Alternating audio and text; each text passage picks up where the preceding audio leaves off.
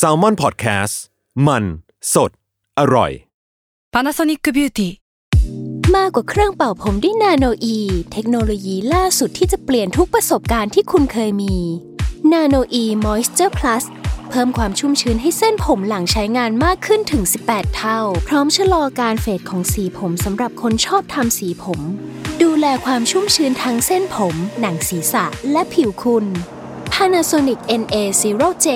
มีเทคโนโลยีนาโนอีที่ care only you Pro and Constitution กับผม ไอติมพริตวัชรศิลป์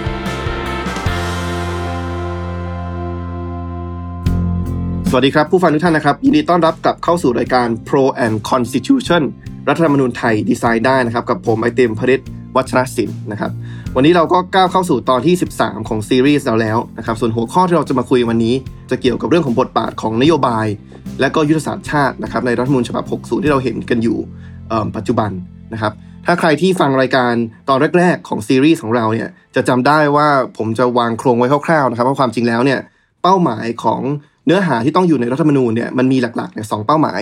อย่างแรก คือการเขียนหลักประกันสิทธิเสรีภาพของประชาชนนะครับ ว่าทางรัฐนั้นจะคุ้มครองสิทธิเสรีภาพของประชาชนในประเทศนั้นเนี่ยอะไรบ้างนะครับแล้วก็อย่างที่2เนี่ยคือการวางโครงสร้างทางการเมือง หรือว่ารูปแบบรัฐ ว่าจะมีสถาบันทางการเมืองแบบไหนบ้าง แล้วก็ขอบเขตของอำนาจเนี่ยจะเป็นอย่างไรนะครับไม่ว่าจะเป็นวุฒิสภา สภาผู้แทนราษฎร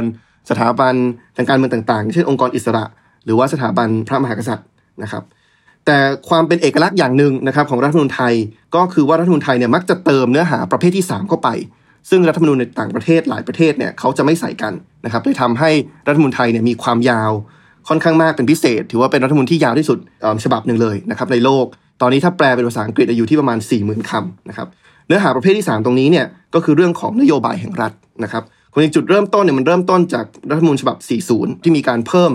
หมวดเกี่ยวกับนโยบายแห่งรัฐเข้าไปนะครับพอมาสู่ รัฐมนูญ60 เนี่ยก็เป็นหมวดที่ 6 ที่ชื่อว่าแนวนโยบายแห่งรัฐมีทั้งหมด 15 มาตรา ก็มีตั้งแต่การเขียนเกี่ยวกับหลักการนโยบายการโปรโมทสนับสนุน เชิงวิทยาศาสตร์สนับสนุนเรื่องของนโยบายที่ดินทรัพยากรน้ำสนับสนุนนโยบายขจัดการผูกขาดนะครับก็จะเป็นหลักนโยบายต่างๆ ที่เขียนไว้ในรัฐมนูญนะครับแต่รัฐมนูญ60 เนี่ยมีไปเพิ่มอีกหมวดหนึ่งครับคือหมวดที่ 16 ที่เขียนว่าการปฏิรูปประเทศนะครับมีทั้งหมด 5 มาตรา ก็จะมีการเขียนว่ารัฐเนี่ย ต้องจัดทำแผนการปรูปประเทศเนี่ยทั้งหมดเนี่ยหด้านนะครับ ด้านการเมือง ด้านการบริหารราชการแผ่นดิน ด้านกฎหมาย ด้านกระบวนการยุติธรรม ด้านการศึกษา และก็ด้านเศรษฐกิจนะครับ ซึ่งหลักเกณฑ์เหล่านี้เนี่ยก็ถูกแปลไปเป็นสิ่งที่เราทั่วไปจะคุ้นเคยกันในชื่อที่ว่ายุทธศาสตร์ชาติ 20 ปีนะครับที่เป็นกรอบในการจัดทำแผนต่างๆสำหรับปี 2561ถึง 2580 ของภาครัฐนะครับ ถ้าเอาคำพูดมาคือเพื่อให้บรรลุวิสัยทัศน์ ให้ประเทศมีความมั่นคง มั่งคั่ง ยั่งยืน เป็นประเทศพัฒนาแล้วด้วยการพัฒนาตามปรัชญาของเศรษฐกิจพอเพียงนะครับ ทีนี้พอมียุทธศาสตร์ชาติ 20 ปีเข้ามาเนี่ยผู้ที่สับสนเนี่ยก็จะบอกว่ามันมีความจำเป็นนะครับเพื่อให้นโยบายของรัฐมีความต่อเนื่อง แล้วก็เพื่อจะเน้นย้ำว่าบางประเด็นเนี่ยมันมีความสำคัญก็ยกระดับความสำคัญเหล่านั้นขึ้นมา เพื่อให้ถูกบรรจุไว้ในรัฐธรรมนูญ แล้วก็บรรจุไว้ในยุทธศาสตร์ชาติ 20 ปี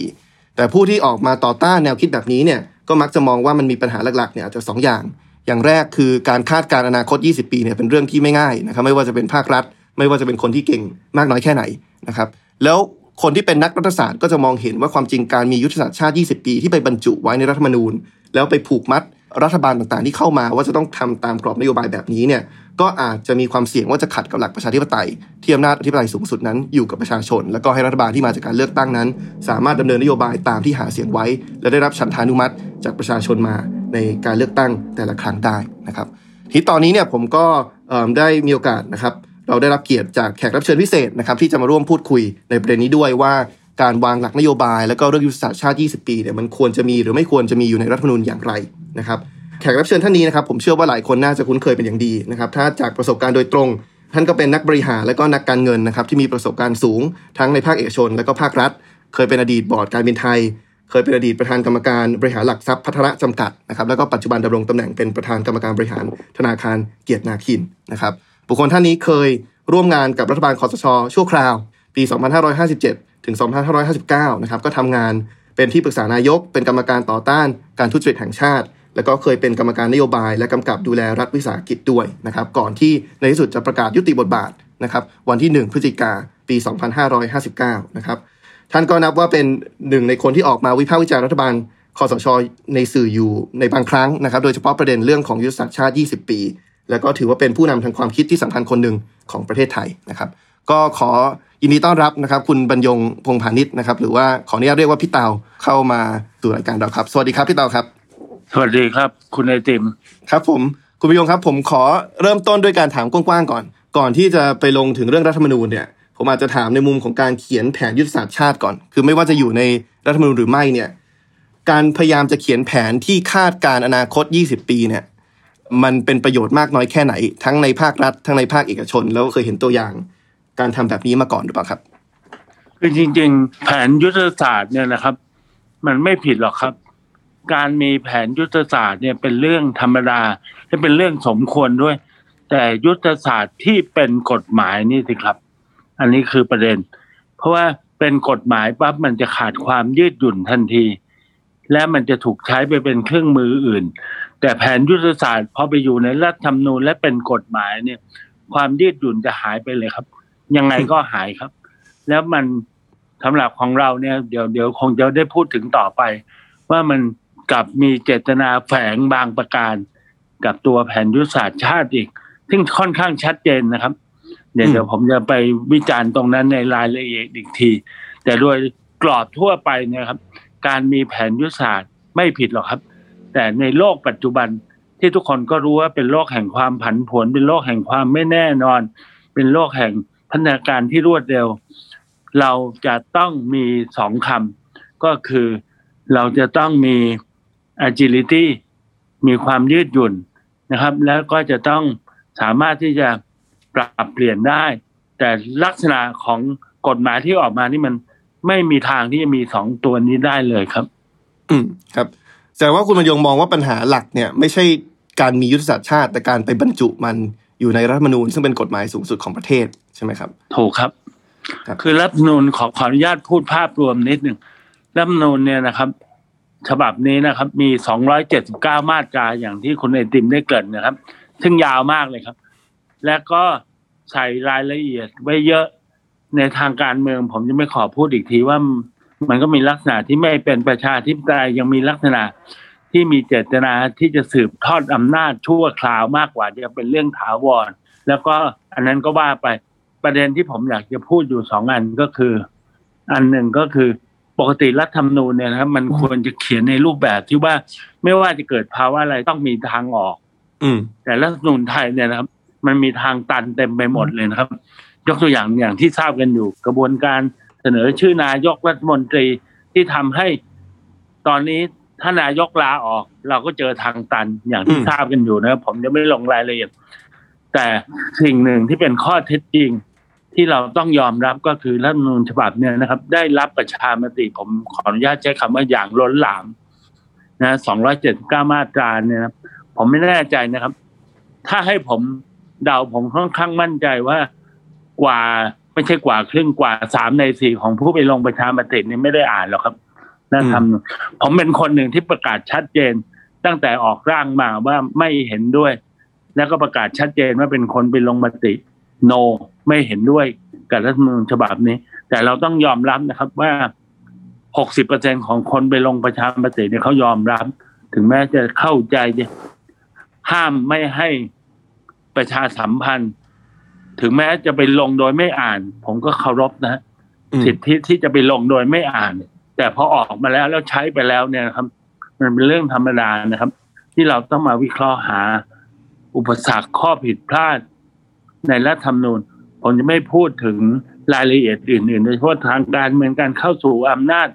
การสืบทอดอำนาจ การเข้าสู่ทางตัน แต่มันมีที่คุณไอติมเกริ่นไว้สองเรื่อง ก็คือการไปกำหนดแนวนโยบาย ในรัฐธรรมนูญอาจไม่เขียนชัดเจน แต่ก็ไปบังคับให้มีกฎหมายลูกอย่างที่ทราบกันอยู่อืมนะครับ ซึ่งก็คือกฎหมายประกอบรัฐธรรมนูญ ซึ่ง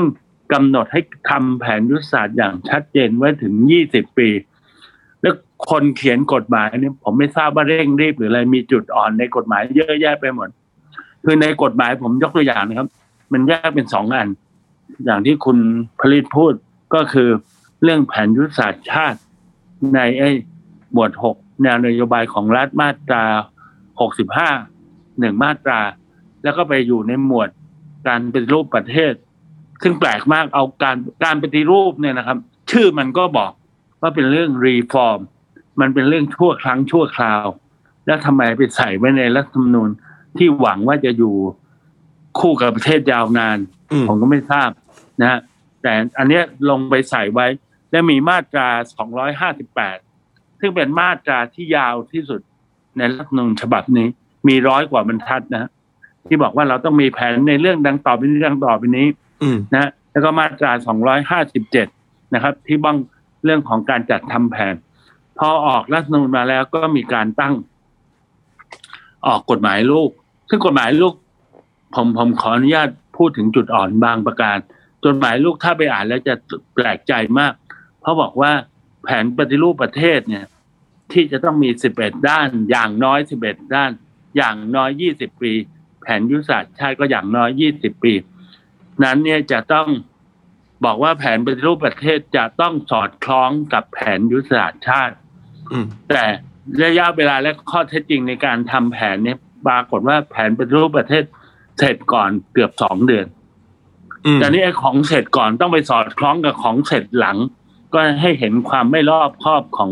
กระบวนการร่างกฎหมายแล้วนะครับ อืมนึกออกไหมครับอ่าคือจะให้เอาของเสร็จที่ประกาศก่อนนี่ไปสอดคล้องกับของที่ประกาศหลัง แต่พอไปอ่านดูก็อาจจะหาข้อขัดแย้งไม่ได้เพราะมันไม่ใช่แผนแล้วครับ มันเป็นพอประกาศออกมาเนี่ยมันก็เป็นแค่กระบวนการของผมขออนุญาตใช้คำว่า wish list ของคนทำแผน ซึ่งคนทำแผนเขาก็ตั้งกรรมการขึ้นมาสองร้อยกว่าคน ในคณะต่างๆ มีคณะ ทำแผนยุทธศาสตร์ชาติหกคนหกคณะและคณะทำแผนปฏิรูปประเทศอีกสิบสิบเอ็ดคณะ รวมทั้งหมดสองร้อยกว่าท่านเนี่ยนะครับ เชื่อไหมครับ จุดอ่อนอีกอันหนึ่งกรรมการทั้งหมดเนี่ย จะหมดอายุวันเดียวกัน คือห้าปี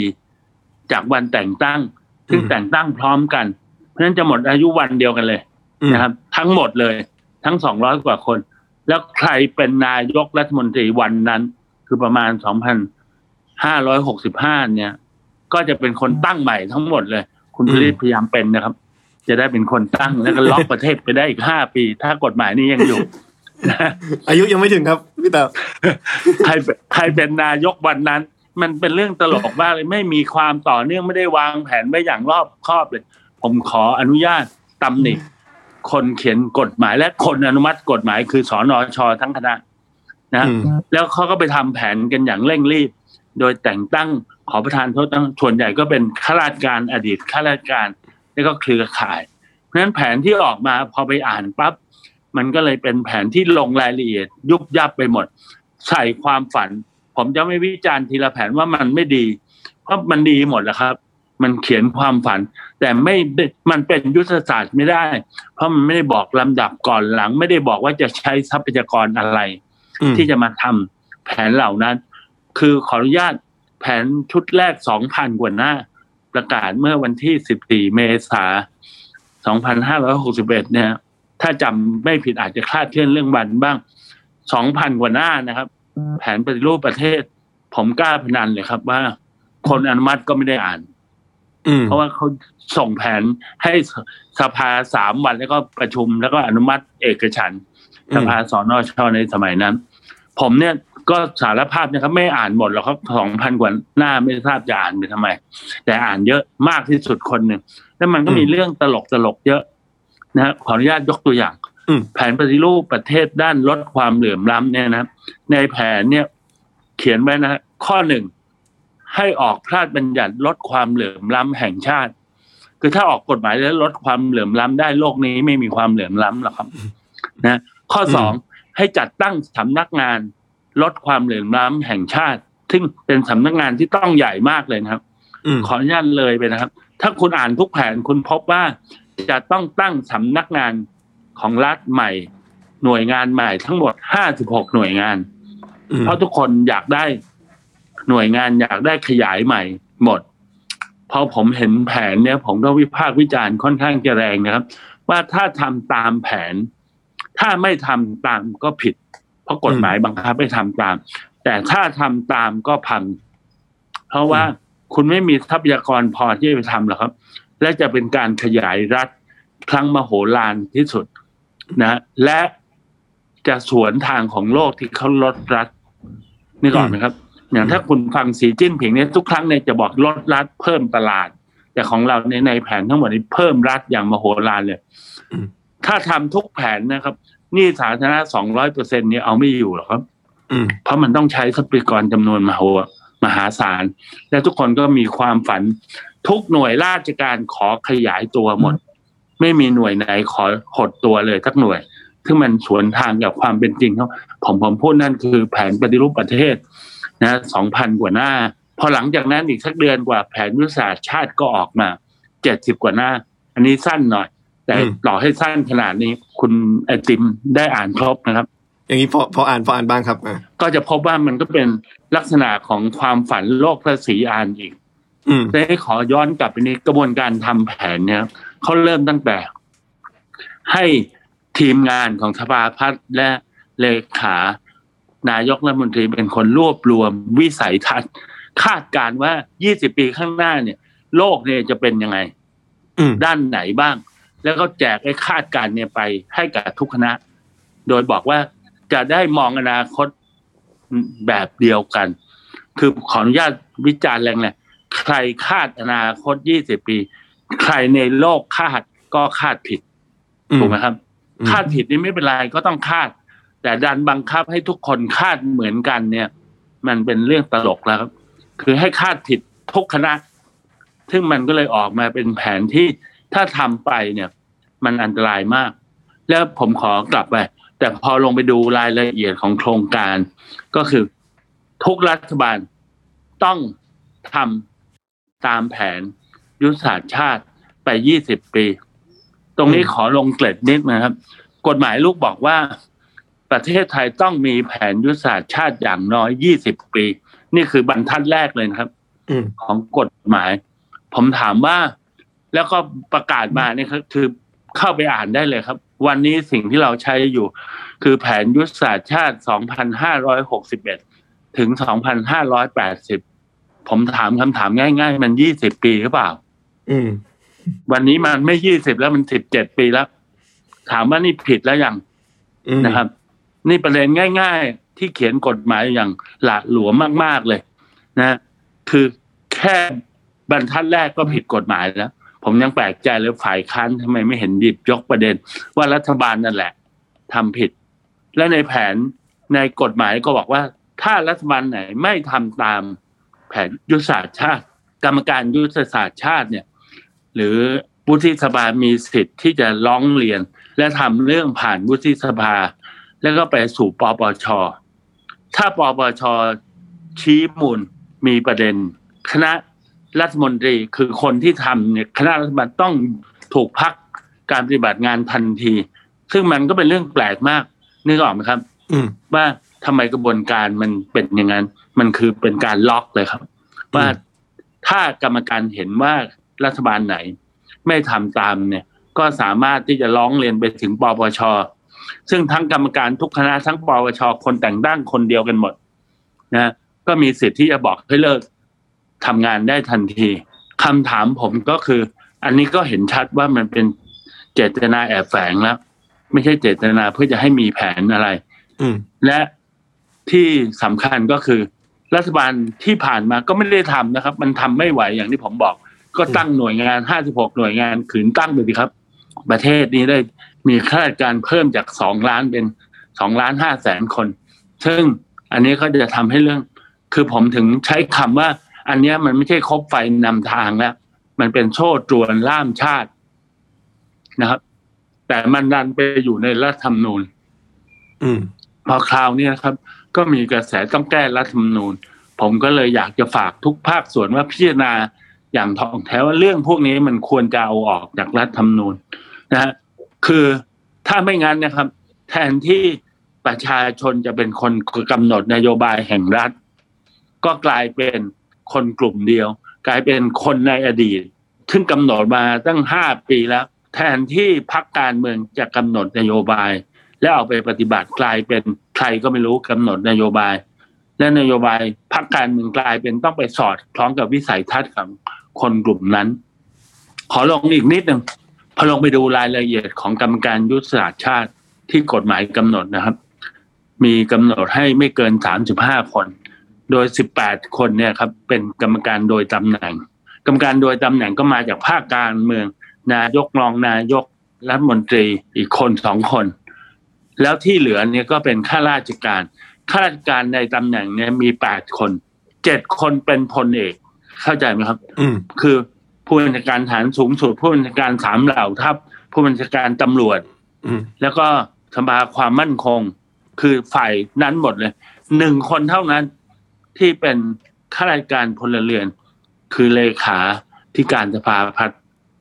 ส่วนกรรมการอื่นนะครับ ก็มีประธานสภาพัฒน์ทางด้านเศรษฐกิจ แล้วก็มีที่น่าสนใจมากคือ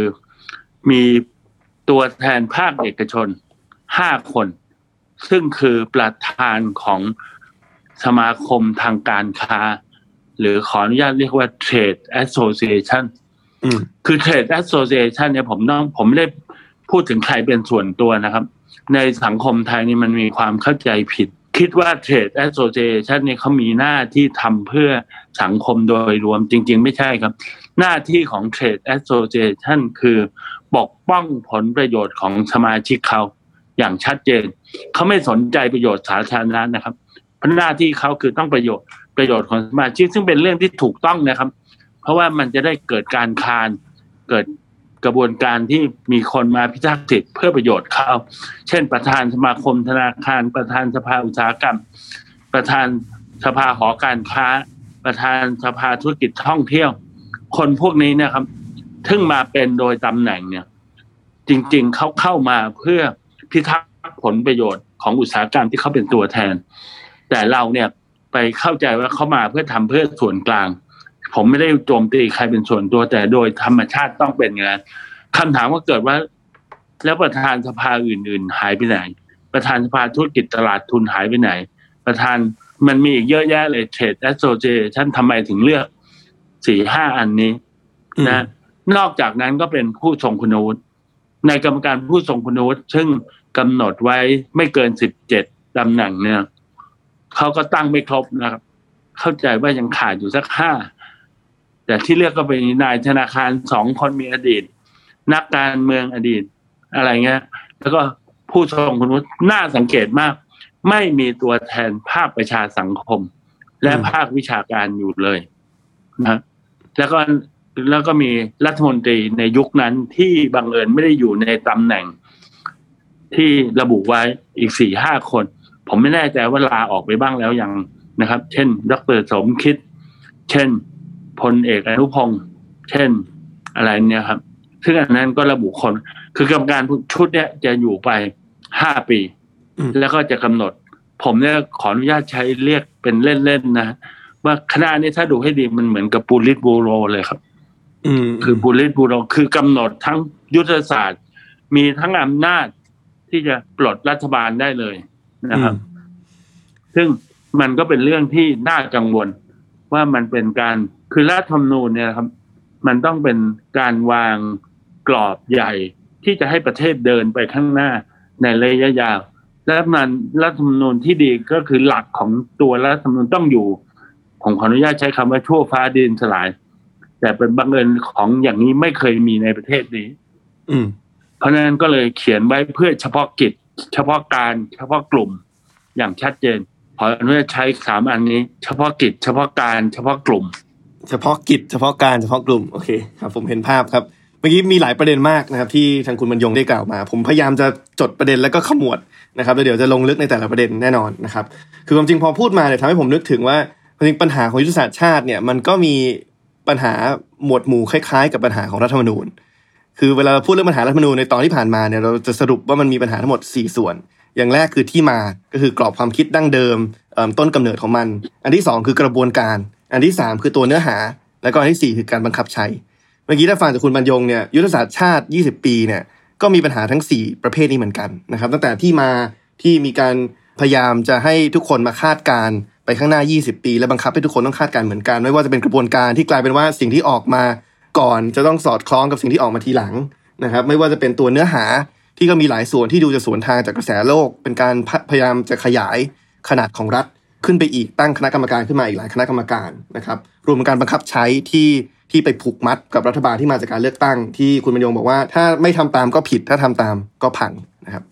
ทีนี้ขอเริ่มต้นด้วยที่มาก่อนของยุทธศาสตร์ชาติ 20 ปี เพราะว่าเข้าใจว่าไอเดียต้นกำเนิดความคิดตรงนี้คงเกิดขึ้นช่วงเวลาเดียวกับที่คุณบรรยงเข้าไปช่วยงานกับรัฐบาลคอสชอยู่บ้างนะครับณเวลานั้นเนี่ยมีใครมาปรึกษาคุณบรรยง หรือว่าคุณบรรยงได้ได้ได้ยินเรื่องราว ตรงนี้มากน้อยแค่ไหนอะครับว่าทำไมอยู่ดีเขาถึงคิดเรื่องการมียุทธศาสตร์ชาติ 20 ปี และเอาไปบรรจุไว้ในรัฐธรรมนูญ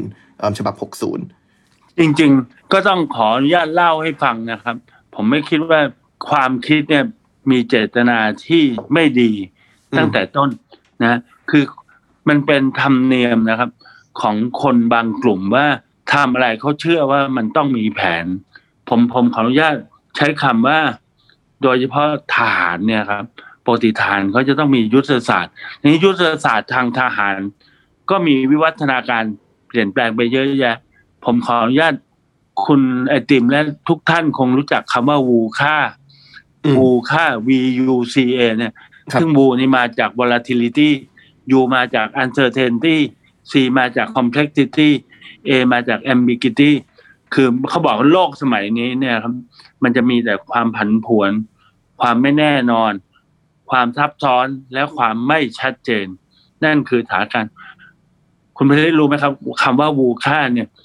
ถูกผลิตขึ้นมาโดยกระทรวงกลาโหมสหรัฐนะเมื่อสักสิบกว่าปีที่แล้ว แล้วเขาบอกว่าเพราะฉะนั้นยุทธศาสตร์ทั้งหลายแหล่เนี่ย มันต้องเปลี่ยนรูปแบบหมด เพื่อจะผจญกับภาวะอย่างนั้น เขาจะไม่มีแผนที่ชัดเจนอีกต่อไป เขาจะเน้นกลับไปทำให้องค์กร คือหน่วยลบหน่วยงาน ทุกหน่วยงานสามารถที่จะปรับเปลี่ยนได้ สามารถฟื้นคืนได้เร็ว อันนั้นคือที่มาของคำว่า agility กับที่บอกฟื้นคืนได้ ฟื้นคืนได้ resilient สองคำนี้ครับ resilient กับ agility เนี่ยมันมาจากไอ้อันนี้แหละครับ ครับ เพราะฉะนั้นองค์กรก็ดีบุคคลก็ดี หน่วยงานและสังคมประเทศชาติก็ต้องพยายามทำตัวให้รีซิเลียนกับมีความคล่องตัวที่จะปรับเปลี่ยนไปได้ดัง นั้นแผนยุทธศาสตร์ของทหารของสหรัฐนี่เขาเปลี่ยนหมดเลยครับเขาเป็นไม่มีแผนดิจิต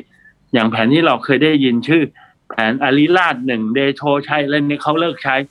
ที่แบบว่า พอเกิดเหตุนี้ต้องทำงี้งี้หนึ่งสองสามสี่ห้าเขาใช้ความคล่องตัว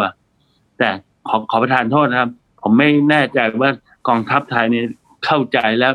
ได้ประยุกต์หลักการพวกนี้มาใช้มากน้อยแค่ไหน แต่อันนี้แหละครับ ผมเข้าใจว่าเป็นเจตนาที่ดีนะครับ ที่คิดว่าเฮ้ยมันต้องมีว่ะแผนยุทธศาสตร์ชาติ มันก็เริ่มมาอย่างนั้น ผมได้รับคำปรึกษา แล้วผมก็ค้านตั้งแต่ต้นว่าเป็นไปไม่ได้ ก็มีการยกตัวอย่าง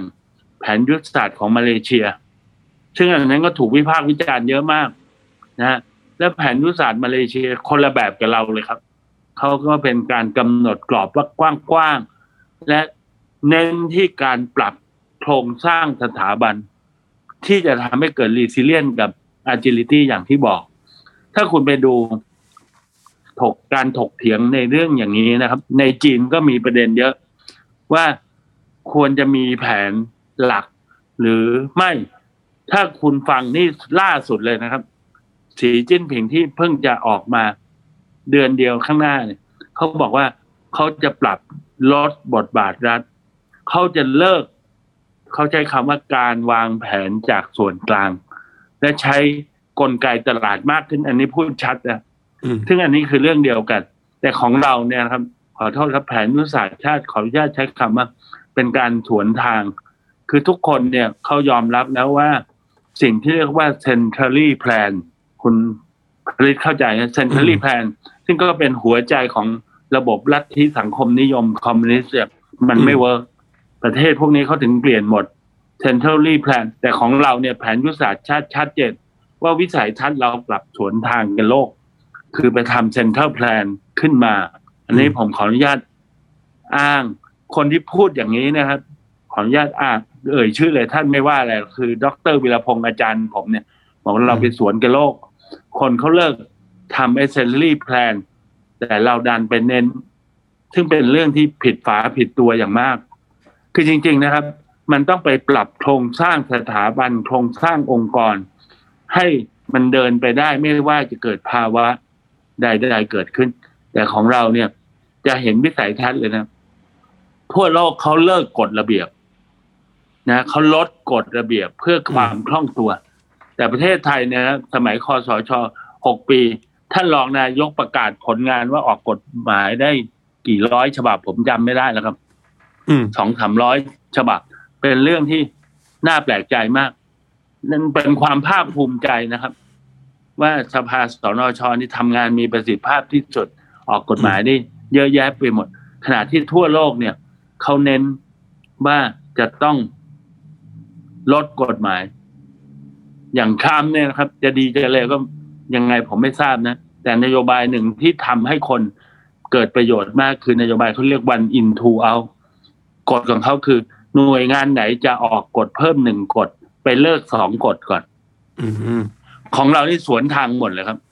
ครับ ซึ่งทั้งหมดที่คุณบรรยงพูดเนี่ย คือมันก็เป็นเหมือนกับว่าฐานความคิดของทหารระดับหนึ่งนะที่ต้องมีแผนทุกอย่างแล้วก็ออกกฎระเบียบทุกอย่าง แล้วก็ให้ทุกคนนั้นทำตามอย่างอย่างเคร่งครัดนะครับ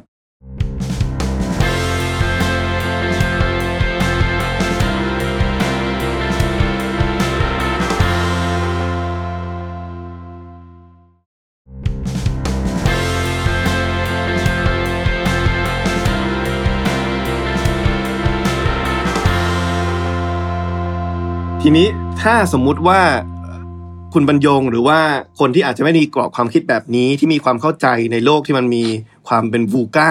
volatile uncertain complex แล้วก็ ambiguous เนี่ย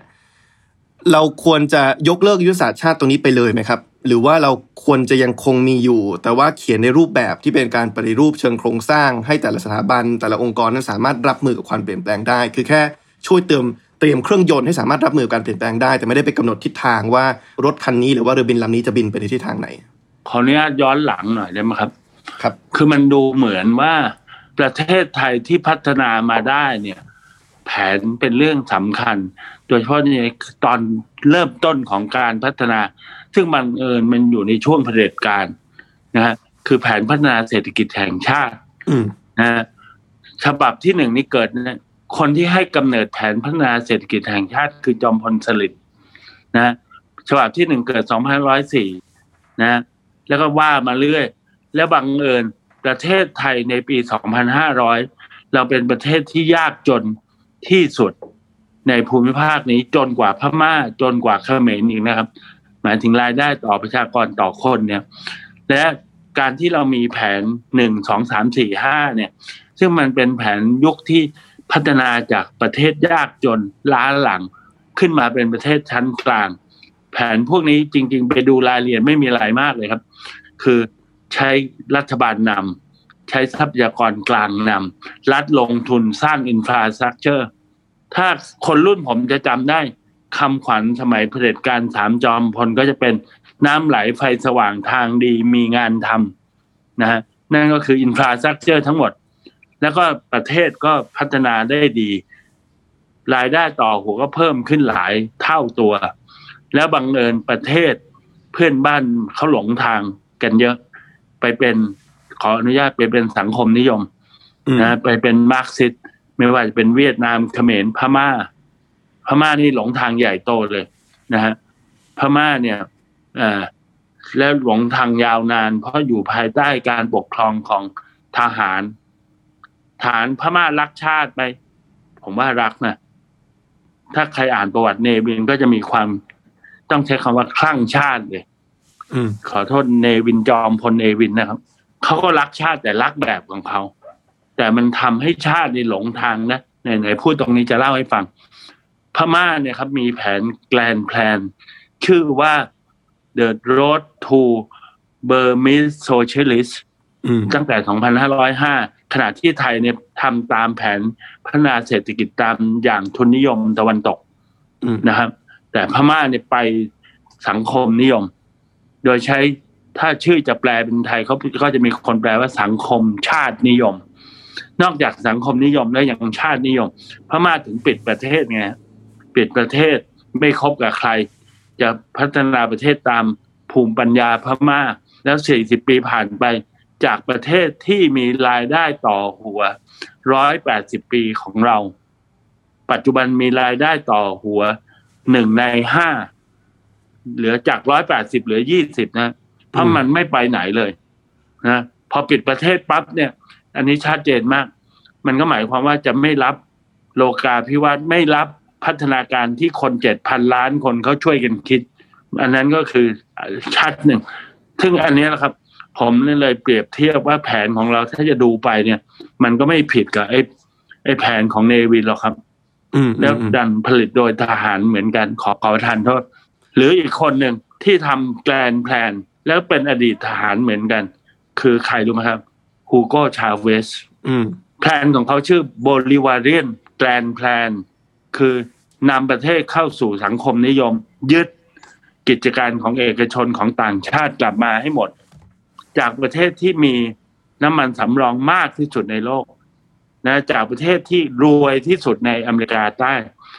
คือเป็นเปอร์แคปตา GDP เป็นประเทศพัฒนาแล้วไปเนี่ยวันนี้กลายเป็นประเทศที่คงไม่ต้องเล่าให้ฟังว่ามันล้มเหลวพังพินาศขนาดไหน อันนั้นก็มาจากแผนนะ แผนยุทธศาสตร์ที่ผิดพลาด ถามว่าชาวเวสรักชาติไหมแน่นอนครับ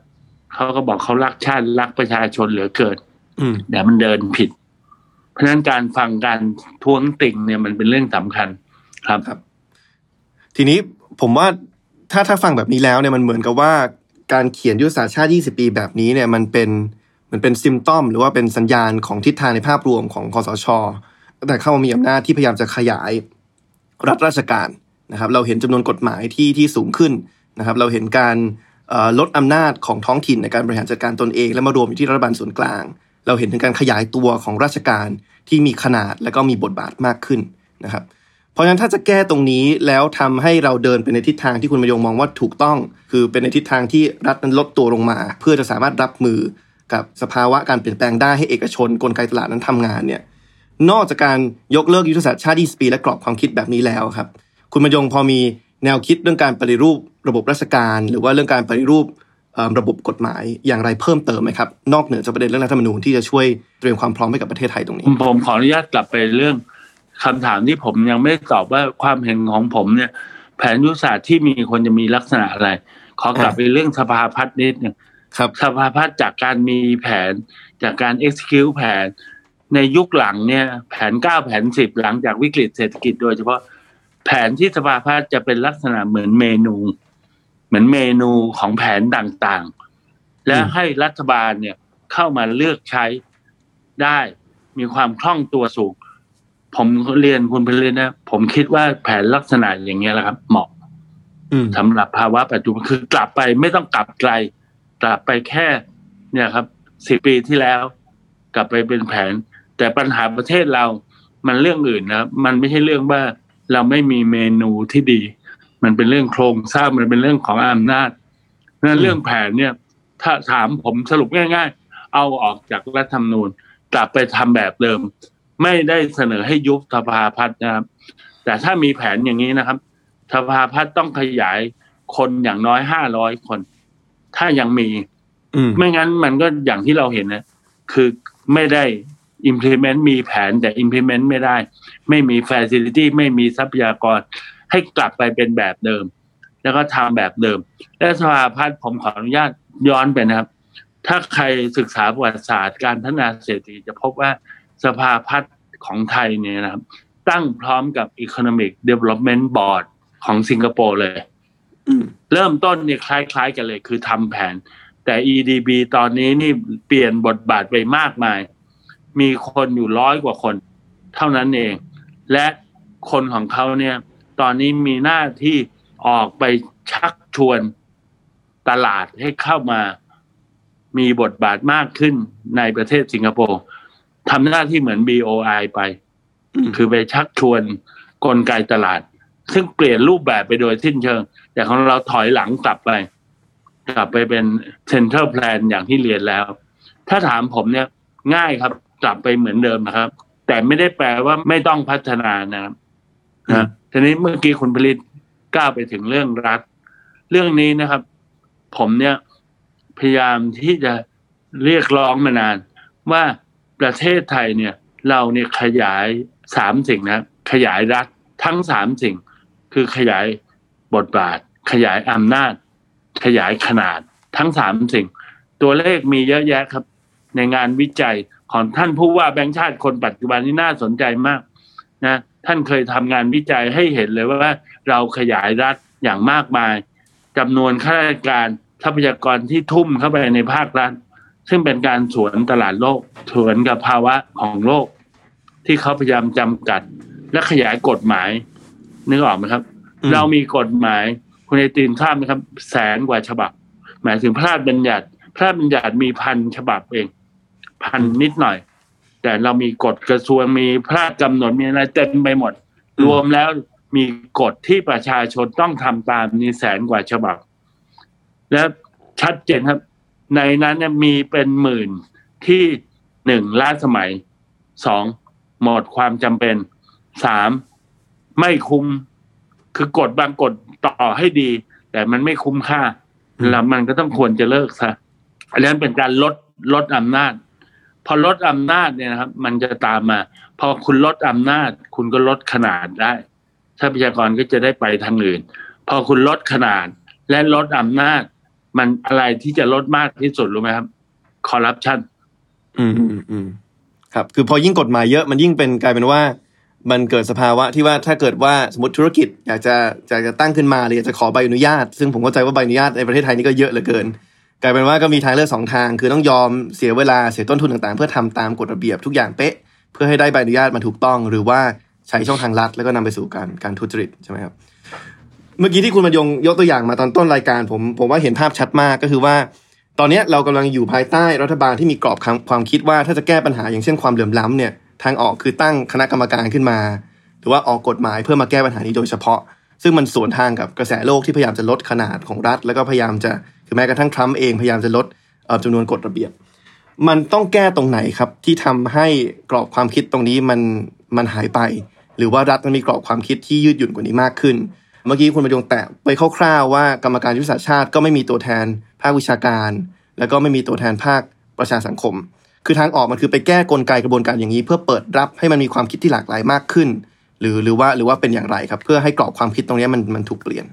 จริง ๆ นะครับก็ต้องใช้คำที่ทุกคนใช้คือต้องเปลี่ยน mindset ของสังคมนะ ผมผมไม่คิดว่าผู้มีอำนาจอย่างเดียวเราจะไปเปลี่ยนเขาได้ เพราะผู้มีอำนาจเนี่ย มันจะถูกกดไว้ด้วยผลประโยชน์ที่ได้จากอำนาจ มันจะถูกห้อมล้อมไปด้วยกลุ่มคนที่ได้ประโยชน์จากอำนาจนั้นการเปลี่ยนอย่างนั้นจะยาก แต่ถ้าถามผมนะ ต้องเปลี่ยน mindset ของสังคม เพราะถ้าสังคมเปลี่ยน ผมผมเชื่อในพลังประชาชนเสมอนะครับ ในที่สุดกลไกทุกอย่างก็จะเปลี่ยนตามความเข้าใจของสังคมนั้นการทำความเข้าใจให้สังคมมาก ๆ เนี่ย เป็นเรื่องสำคัญมากครับ ผมยกตัวอย่างผมทำงานให้องค์กรต่อต้านคอร์รัปชันมาสิบปีแล้ว เราก็พบว่าการไปเรียกร้องให้คนเนี่ย ใช้แต่คุณธรรมจริยธรรมเป็นเรื่องยากมาก เพราะมันแปลยากมาก มันจะมีคำอธิบายหมด นั้นมันต้องพยายามสร้างองค์ประกอบ สร้างอีโคซิสเต็มสร้างความเข้าใจให้มาก ๆ ให้กับสังคมอืมแล้วเรื่องพวกนี้ก็จะเริ่ม ถ้าถามผมมันเป็นเรื่องยากนะ เป็นภารกิจที่กว้างไกล ถ้ามองในมุมเอกชนเนี่ยเวลาตั้งโจทย์ว่าจะเปลี่ยน mindset คนในองค์กรเนี่ย ผมก็จะนึกถึงการตั้งตัวชี้วัด หรือว่าพวก OKR KPI ว่าถ้าเราปรับตัวชี้วัด ปรับเป้าหมายให้พนักงานในองค์กรเห็นชัดเนี่ยเขาก็จะปรับ mindset ตามมา ทีนี้ ผมไม่แน่ใจว่าคุณบรรยงพอมีมุมมองเกี่ยวกับ OKR หรือ KPI ที่รัฐ หรือว่าราชการควรจะใช้ไหม เพราะว่าถ้าดูจากความภาคภูมิใจของสนชในการออกกฎหมายหลายฉบับเนี่ยมันเหมือนกับว่าเขาอาจจะมีความเข้าใจผิดว่า OKR หรือว่าตัววัดความสำเร็จของเขาเนี่ยคือปริมาณกฎหมายที่ออกปริมาณคณะกรรมการที่ตั้ง ทีนี้ถ้าเราจะปรับ mindset ตรงนั้นผ่านการปรับตัวชี้วัด หรือว่า OKR ของรัฐ แล้วก็ราชการเนี่ยเราควรจะใช้ตัวชี้วัดประมาณแบบไหน หรือว่าให้เขามองถึงเป้าหมาย อะไรที่มันพอจับต้องได้ได้บ้างครับ คือโหประเด็น เรื่องตัวชี้วัดก็เป็นดาบสองคมนะครับ เวลาตั้งขึ้นมา ถ้าคุณไปดูในแผนยุทธศาสตร์ชาติส่วนใหญ่ก็จะเป็นอันดับนะอืมนะตัวเขามีตัวชี้วัดนะ ผมยกตัวอย่างเช่น แผนยุทธศาสตร์ชาติด้านดิจิทัลเนี่ยเขาบอกว่าภายใน 20 ปีประเทศไทยเนี่ยจะต้องอยู่ในหนึ่งใน 20 ประเทศที่มีดิจิทัล เขาใช้คำดิจิทัลอินเด็กดีที่สุดในโลก นั่นคือ นั่นคือเป้าหมาย และตัวชี้วัดเขาวันนะครับห้าปีแรกต้องอยู่ใน top สามสิบแต่ขอโทษครับ มันห่างไกลเหลือเกินนะ มันห่างไกลเหลือเกินอย่างคอร์รัปชันก็บอกว่าเราจะต้องเป็นประเทศที่อยู่ใน top ห้าสิบตอนนี้อยู่อันดับร้อยหนึ่งแล้วตั้งแต่ใช้แผนยุทธศาสตร์ชาติมา ก็อันดับจากเก้าสิบก็ลงไปร้อยกว่า นะครับ มันกลับไปคนละทาง ตัวชี้วัดนี่เป็นเรื่องที่ต้องถกกันนาน ครับ แต่เอาตัวชี้วัดไปใส่กฎหมายก็อันตรายนะครับอืมเพราะความยืดหยุ่นมันก็จะหายไปอืมนะอืมมันก็จะเป็นเรื่องที่ต้องว่ากันไป ผมผมขออนุญาตเรื่ององค์ประกอบ จริง ๆ เนี่ยครับ สิ่งหนึ่งที่ผมพยายามผลักดันแต่ไม่สำเร็จ ก็คือทำยังไงจะให้ประเทศไทยมีภาคประชาสังคมที่เข้มแข็งอืมนะ ภาคประชาสังคมที่เข้มแข็ง เข้มแข็งแปลว่าอะไร มีคุณภาพ มีน้ำหนัก และมีทรัพยากรเพียงพอ ภาคประชาสังคมคืออะไร ในถ้าแบ่งกลุ่มใหญ่ ๆ นะ ภาคประชาสังคมเนี่ย มันมีหลายทฤษฎีมันทฤษฎีที่ผมรู้ก็คือมีอยู่สามกลุ่ม คือกลุ่มที่เป็น NGO คือ non-profit ที่มีภารกิจหลากหลายกว้างขวางมาก กลุ่มที่สองเนี่ยเป็นกลุ่มที่เรียกว่า think tank คือเป็นกระบวนการบางอันก็เรียกว่า policy watch นะฮะคือคอยดูนโยบายคอยชี้นำนโยบายของรัฐ แล้วก็ให้ประโยชน์ความรู้แก่สังคม กลุ่มที่สามก็คือสื่อ สื่อนี่สำคัญมาก เพราะอย่างที่ผมเรียน ถ้าเราเชื่อว่าพลังของประชาชนคืออำนาจสูงสุดอำนาจสุดท้ายสื่อนี่จะเป็นองค์ประกอบที่สำคัญ ผมต้องขออนุญาตว่าของเมืองไทยเนี่ย เรามีประเด็นเรื่องคุณภาพและความเพียงพอของทั้งสามอัน ทั้งไม่มีทรัพยากรเพียงพอ พอไม่มีทรัพยากรในการพัฒนาคุณภาพจะยากมาก แล้วก็ทั้งมีจำนวนไม่เพียงพอ อย่างเช่น ติงแตงเนี่ยครับ ประเทศไทยเนี่ยนับหัวได้เลยครับ อเมริกามีสี่ร้อยจีนยังมีสองสามร้อยเลย นะ ประเทศไทยนี่นับหัวได้ไม่ถึงสิบ ที่พอจะนับเป็นติงแตงได้ แล้วก็เขาก็ขาดทรัพยากรทำยังไง เราถึงจะพรไวทรัพยากรไปให้องค์ประกอบพวกนี้ ปกติมันก็มีหลายทางนะครับจากสาธารณะซึ่งสาธารณะต้องเห็นประโยชน์ของเราคนไทยบริจาคเยอะนะครับ แต่ไปวัดทั้งหมดนะครับ ไปวัดละหกสิบเปอร์เซ็นมันมีเคยมีงานวิจัย ขอประทานโทษ อันนี้เป็นงานวิจัยนะครับ ผมจำไม่ได้ บอกไปวัดหกสิบเปอร์เซ็นต ไปวังสามสิบเปอร์เซ็นอืมเพราะฉะนั้นที่เหลือมันก็เลยน้อยมาก ที่จะให้กับภาคประชาสังคมแท้จริง แล้วก็มีสื่อสื่อนะครับ ผมขออนุญาตชมนะครับว่า เพราะเทคโนโลยีเป็นองค์ประกอบภาคประชาสังคมที่ในความเห็นของผมมีพัฒนาการดีที่สุดอืมนะฮะในสามประเภท เพราะเทคโนโลยีนี่ทำให้ต้นทุนการทำสื่อมันลดลงเยอะมาก และ สำคัญมาก ไปทำลายโอลิโกโ o ลีของสื่อ ซึ่งเดิมมีอยู่สี่ค่ายคุมสื่อทั้งหมดเนี่ย มันถูกเบรกและมีความหลากหลายมากขึ้น นี่นี่เป็นการสังเกตเราก็เลยเห็นสื่อที่มีความหลากหลายมีคุณภาพ และได้รับทรัพยากรมากขึ้น อืมครับ คือพอพูดถึงเรื่องบทบาทของภาคประชาสังคม เสริมความเข้มแข็งของภาคประชาสังคม โดยเฉพาะในด้านของรัฐธรรมนูญเนี่ย ความจริงความภาคภูมิใจอย่างหนึ่งของภาคประชาสังคมเมื่อปีที่แล้ว 2563 ก็คือการที่หลายองค์กรร่วมกัน อาจจะมีหัวเรือเป็นไอรอเนี่ยมีการล่ารายชื่อ ให้มีการแก้ไข แล้วก็ร่างรัฐมนูญฉบับใหม่ ซึ่งหนึ่งใน 10 ข้อเสนอที่ทางไอรอยื่นไปสู่สภาเนี่ยก็มีเรื่องของการยกเลิกยุทธศาสตร์ชาติ 20 ปีด้วยนะครับแต่พอเข้าไปสู่สภาปุ๊บในเดือนพฤศจิกาเนี่ยกลับไม่ผ่านวาระที่หนึ่งไม่ถูกรับหลักการไว้เลยนะครับผมแล้วก็ลงชื่อครับ โอ้แสดงว่าคุณบรรยงก็เป็นหนึ่งในหนึ่งในแสนใช่ไหมครับ ซึ่งหนึ่งในข้อโจมตีที่ถูกที่ทางไอรอถูกกล่าวหา ก็ความจริงก็สะท้อนให้เห็นถึงปัญหาที่คุณบรรยงพูดเหมือนกัน เพราะว่าเขาไปโจมตีเอ่อประเด็นที่ว่าไอรอนั้นมีการรับบริจาคเอ่อเงินจากองค์องค์กรต่างประเทศ ซึ่งส่วนหนึ่งก็มาจากการที่ว่าองค์กร NGO อย่างไอรอเองในประเทศไทยก็อาจจะหาทรัพยากรหรือว่าทุนภายในประเทศเนี่ยค่อนข้างยาก เช่นเดียวกันนะครับ ทีนี้ถ้ามองแบบนั้นไปแล้วเนี่ยเราเห็นภาคประชาสังคมลุกขึ้นมาในปี 2563 นะครับแต่ว่าก็ถูกปัดตกลงไปโดยกลไกของสภาหรือว่าของภาครัฐนะครับคุณประยงพอมีความหวังอะไรไหมครับ เกี่ยวกับประเด็นเรื่องรัฐธรรมนูญในภาพกว้างในปี 2564 ว่า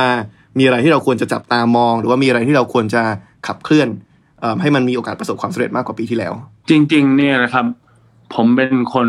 มองบวกนะครับ ถึงแม้จะวิพากษ์วิจารณ์เยอะแยะ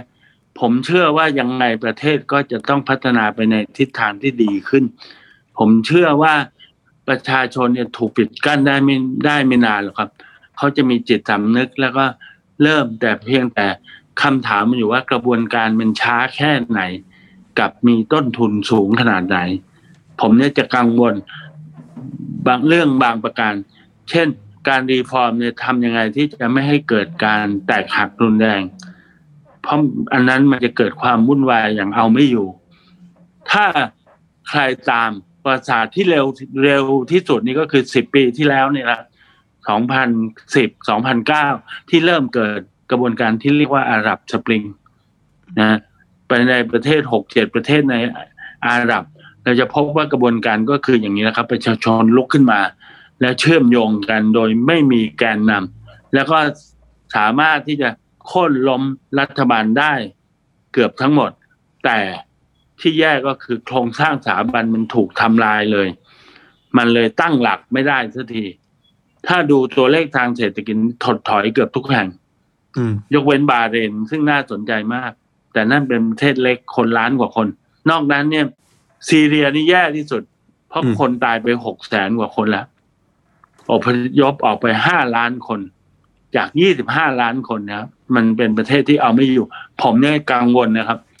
การเปลี่ยนแปลงเนี่ย เราทำยังไงที่เราจะช่วยให้ประเทศเปลี่ยนแปลงแบบ reform อย่าเปลี่ยนแปลงแบบเร o l u ชันเพราะอืมประวัติศาสตร์จะสอนว่าเร o l u ชันเนี่ย อย่างน้อยเนี่ยมันจะ suffer อย่างมากมายเสมอ โดยเฉพาะในระยะสั้น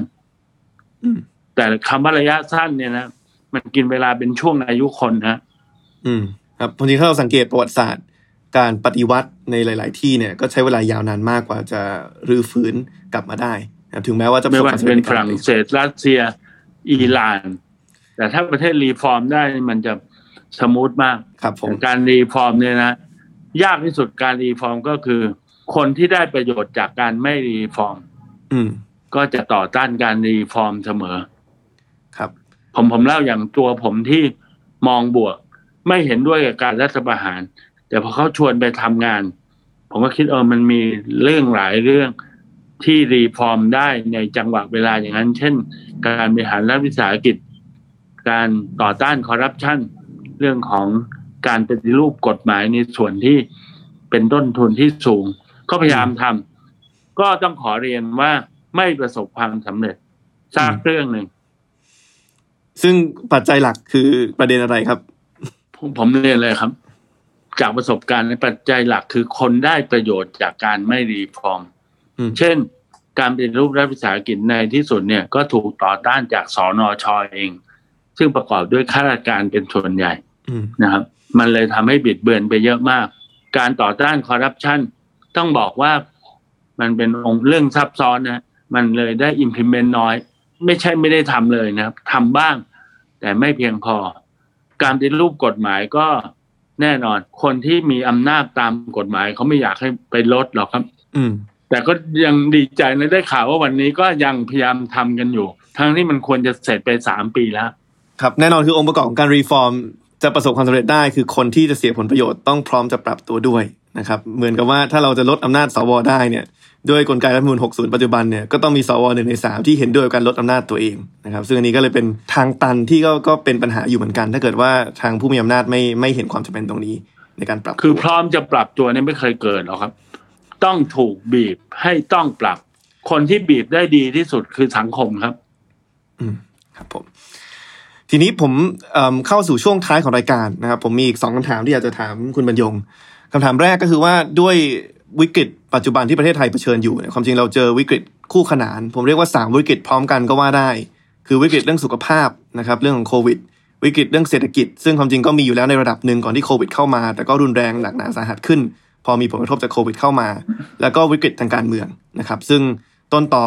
หลักอย่างหนึ่งก็คือเรื่องของรัฐมนูญ60 ที่ที่คลอดออกมาจากสมัยคอสช ทีนี้พอเรามาพูดถึงเรื่องรัฐธรรมนูญแล้วก็วิกฤตการเมืองกันเยอะในวันนี้เนี่ย ก็จะมีข้อโต้แย้งมาจาก ประชาชนในบางส่วนว่า อย่าเพิ่งพูดถึงเรื่องนี้ได้ไหมไปแก้วิกฤตเศรษฐกิจก่อน ไปแก้วิกฤตสุขภาพก่อนแล้วค่อยกลับมาพูดเรื่องนี้กัน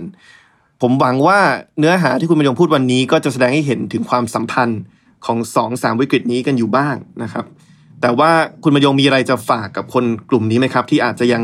ยังไม่เชื่อว่าการแก้รัฐมนูญเนี่ยมันจะทำให้รัฐมีประสิทธิภาพมากขึ้นในการแก้ปัญหาวิกฤตเศรษฐกิจ ในการรับมือกับวิกฤตโควิด หรือว่าวิกฤตในอนาคตที่จะเกิดขึ้น คือ รัฐธรรมนูญเนี่ยนะฮะคือ governance สูงสุดของประเทศนั้นเป็นเรื่องสำคัญ โดยส่วนนะครับ วิกฤตเศรษฐกิจ วิกฤตสุขภาพหนักก็จริง แต่ก็จะผ่านไป และประเทศจะสะดุด ผมยกตัวอย่างทางเศรษฐกิจเอาตัวเลขก็ได้ เราก็คงติดลบสักหกเปอร์เซ็นถ้ากับสองปีสองปีถ้ามองยาวๆแล้วมันไม่มากอะไร และการฟื้นตัวจะเร็ว พอตามสมควร เพราะถ้าเอกชนเขาจะปรับตัวอย่างรวดเร็ว แต่บางเงินเรานี่โชคร้ายด้วยนะครับ ไม่ใช่แฮนเดิลไม่ดีอย่างเดียวนะครับเนื่องจากเราพึ่งพาการท่องเที่ยวสูงมากอืมการท่องเที่ยวทั้งโลก คุณไอติมครับมันมีปริมาณประมาณปีละสามล้านล้านเหรียญปีที่ที่ผ่านมามันลงไปเหลือล้านล้านเหรียญและเราเนี่ยพึ่งการท่องเที่ยวแค่ยี่สิบเปอร์เซ็นของรายได้ประชาชาตินั้นมันก็เลยหดตัวรุนแรง นั้นหกเปอร์เซ็นนี่ก็เป็นเรื่องที่รับได้และทุกคนก็ปรับตัว แต่ผมผมทำธนาคาร ผมพบว่าความเสียหายน้อยกว่าที่คาด คนไทยมีองค์ประกอบที่มีรีซิเลียนอยู่ส่วนอยู่แล้วนั้นการปรับตัวนี่มันธรรมชาติ แต่เรื่องรัฐธรรมนูญสำหรับผมเป็นเรื่องใหญ่ เพราะว่ามันเป็นเรื่องที่จะต้องกอบเวิร์นประเทศไปยาวนาน มันเป็นแกนหลัก ที่จะทำให้ประเทศเนี่ย เดินไปได้สังคม จะบรรลุเป้าหมายได้ เป้าหมายถ้าผมมาทางฝั่งเศรษฐกิจฝั่งเศรษฐกิจไม่มีอะไรมากครับ คือมั่งคั่งทั่วถึงและยั่งยืน ขอโทษนะ ผมไม่สนใจมั่นคงเพราะมันไม่รู้แปลว่าอะไร คือประเทศยังไงมันไม่เป็นเมืองขึ้นใครละและมั่นคงมันกลายเป็นมั่นคง เฉพาะกลุ่ม เฉพาะกิจอืมเฉพาะการอย่างที่ว่าเพราะฉะนั้นถ้ามองในแง่เศรษฐกิจก็คือมั่งคั่ง ทั่วถึงและยั่งยืน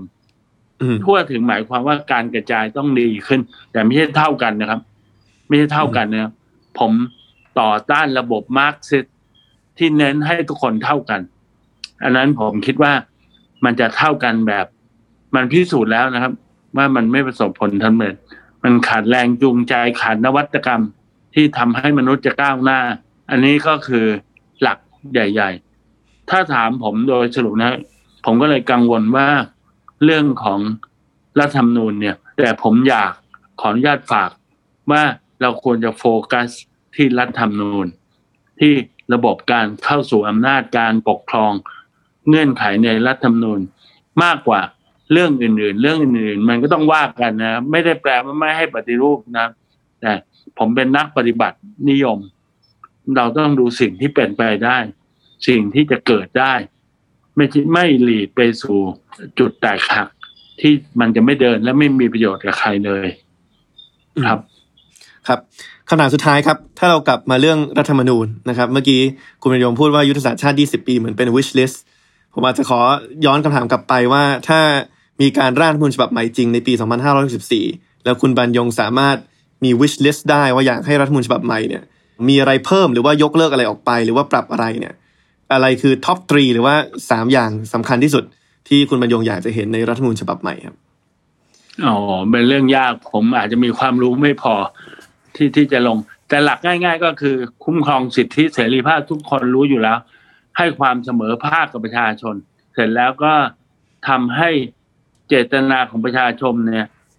มันสามารถก่อตัวขึ้นได้ และเป็นตัวชี้นำประเทศแท้จริง คำว่าก่อตัวขึ้นได้นี่เป็นเรื่องยากมากนะ เพราะว่าทำยังไงที่จะให้ประชาชนมีความรู้พอ ที่จะรวบรวมฟอร์มเลตมาเป็นเจตนาร่วม เพราะมันความหลากหลายนี่มันหนีไม่พ้นอืมผมก็ยังเชื่อว่าระบบประชาธิปไตยเนี่ยแหละครับ จะเป็นระบบที่มันโดยปรัชญาของมัน คือมันตอบโจทย์อยู่แล้วอืมแต่จะไม่พูดถึงประชาธิปไตยแบบตะวันตก ประชาธิปไตยแบบสหรัฐอะไร ผมจะไม่ลงรายละเอียดเนี่ยแต่หลักการก็คือสิทธิเสรีภาพความเสมอภาคในการกำหนดนโยบายสาธารณะอะไรต่างๆนะครับ ครับ เพราะคือท้ายสุดประชาธิปไตยเองก็เหมือนเป็นกลไกตลาดทางการเมืองเหมือนกันที่เกิดให้เกิดการแข่งขันนะครับ ให้ให้แต่ละพรรคแต่ละกลุ่มมานำเสนอเอ่อนโยบายแข่งกัน แล้วก็ผู้ตัดสินก็คือประชาชนที่มีเอ่อมีสิทธิ์มีมีเสียงเท่าเทียมกันในการมีส่วนร่วมตรงนั้นสำหรับผมนะครับ ซึ่งเป็นพวกที่เสรีนิยม ผมมองว่าประชาธิปไตยกับตลาดเป็นเรื่องเหมือนกันเลย การที่มันเกิดขึ้นทั้งสองอันในทศวรรษที่สิบแปดพันแปดร้อยยุคนั้นนะเกิดพร้อม ๆ กัน อันนี้แหละครับ เป็นองค์ประกอบสำคัญที่ทำให้โลกพัฒนา รายได้ประชาชาติ รายได้ผลผลิตของโลกเพิ่มขึ้น 240 เท่า จากสามสิ่งนะครับ ปฏิวัติอุตสาหกรรม ระบบตลาดและประชาธิปไตยครับผม ก็วันนี้ขอบคุณคุณบรรยงมากนะครับ ที่สละเวลามาฉายภาพให้เราเห็นนะครับว่า